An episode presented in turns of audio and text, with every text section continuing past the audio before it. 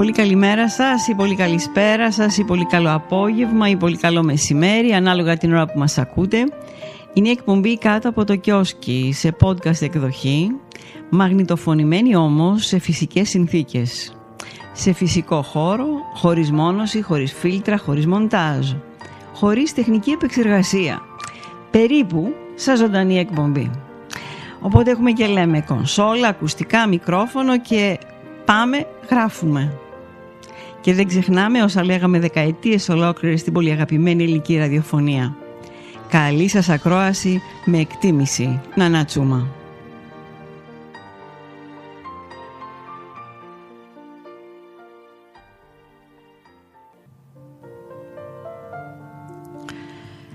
Λοιπόν, σήμερα θα σας διαβάσουμε ένα απόσπασμα από το βιβλίο της Μάρος Βαμβουνάκη «Ντούλια» από τις εκδόσεις «Δόμος».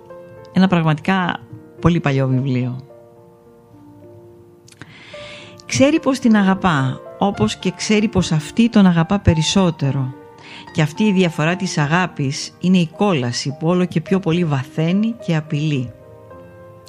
Υπάρχει αγάπη που να αγαπούν και οι δυο το ίδιο που η ανάγκη του ενός να είναι ισόβαρη με την ανάγκη του άλλου ή πάντοτε ο ένας είναι που σηκώνει περισσότερο πόνο και πόθο και όσο περισσότερο αυτός ο ένας σηκώνει τόσο ο άλλος ανακουφίζεται όσο ένας σκλαβώνεται τόσο άλλος αποφυλακίζεται όσο ένας φορτώνεται την ευθύνη του έρωτα τόσο ο άλλος ανεύθυνος γίνεται και όσο ένας παραπονιέται για τη θέση του τόσο άλλος χαριεντίζεται είναι μια εξίσωση άδικη και σκληρή τούτη. Μια λεόντιο συμφωνία με αληθινούς όρους ανομολόγητους. Ποτέ στο βάθος ο ένας δεν επιθυμεί το καλό του άλλου παρά μόνο από απότερο συμφέρον του δικού του του έρωτα. Μια και αίσθημα πιο μικρόψυχο και απάνθρωπο και πονηρό από την ανάγκη δεν γίνεται. Τον κρατά πάνω της και κλαίει και η σελήνη πιο πάνω γίνεται κακιά μητερό μαχαίρι που τη ματώνει, πράσινος βάλτος που φέρνει πυρετούς, οφθαλμός άγρυπνος που βασκάνει.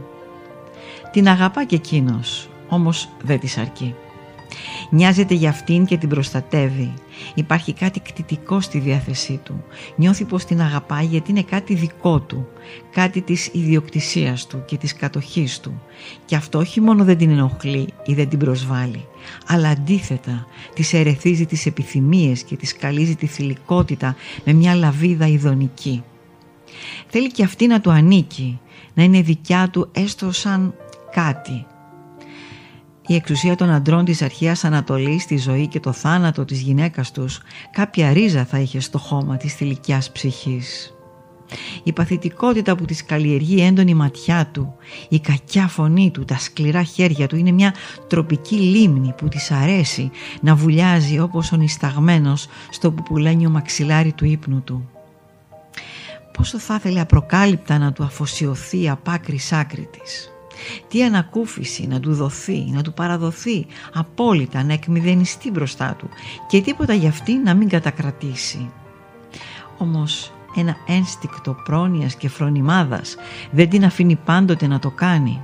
Κάτι που τη συμβουλεύει με γυναικεία τσιριχτή φωνή, πονηρή και προφυλαγμένη, να προσέχει, όλο και κάτι να του στερεί, έτσι που να διατηρεί τη βουλημία του για αυτήν αχόρταγη, ακόρεστη, συνεχώς ξύπνια παλεύει μέσα στην αγνότητα που πιστεύει και στη στρατηγική που την ασφαλίζει και αυτό την ενοχλεί και την αρρωσταίνει και δεν μπορεί να το αποφύγει. Αυτά για απόψε. Καλό σας βράδυ.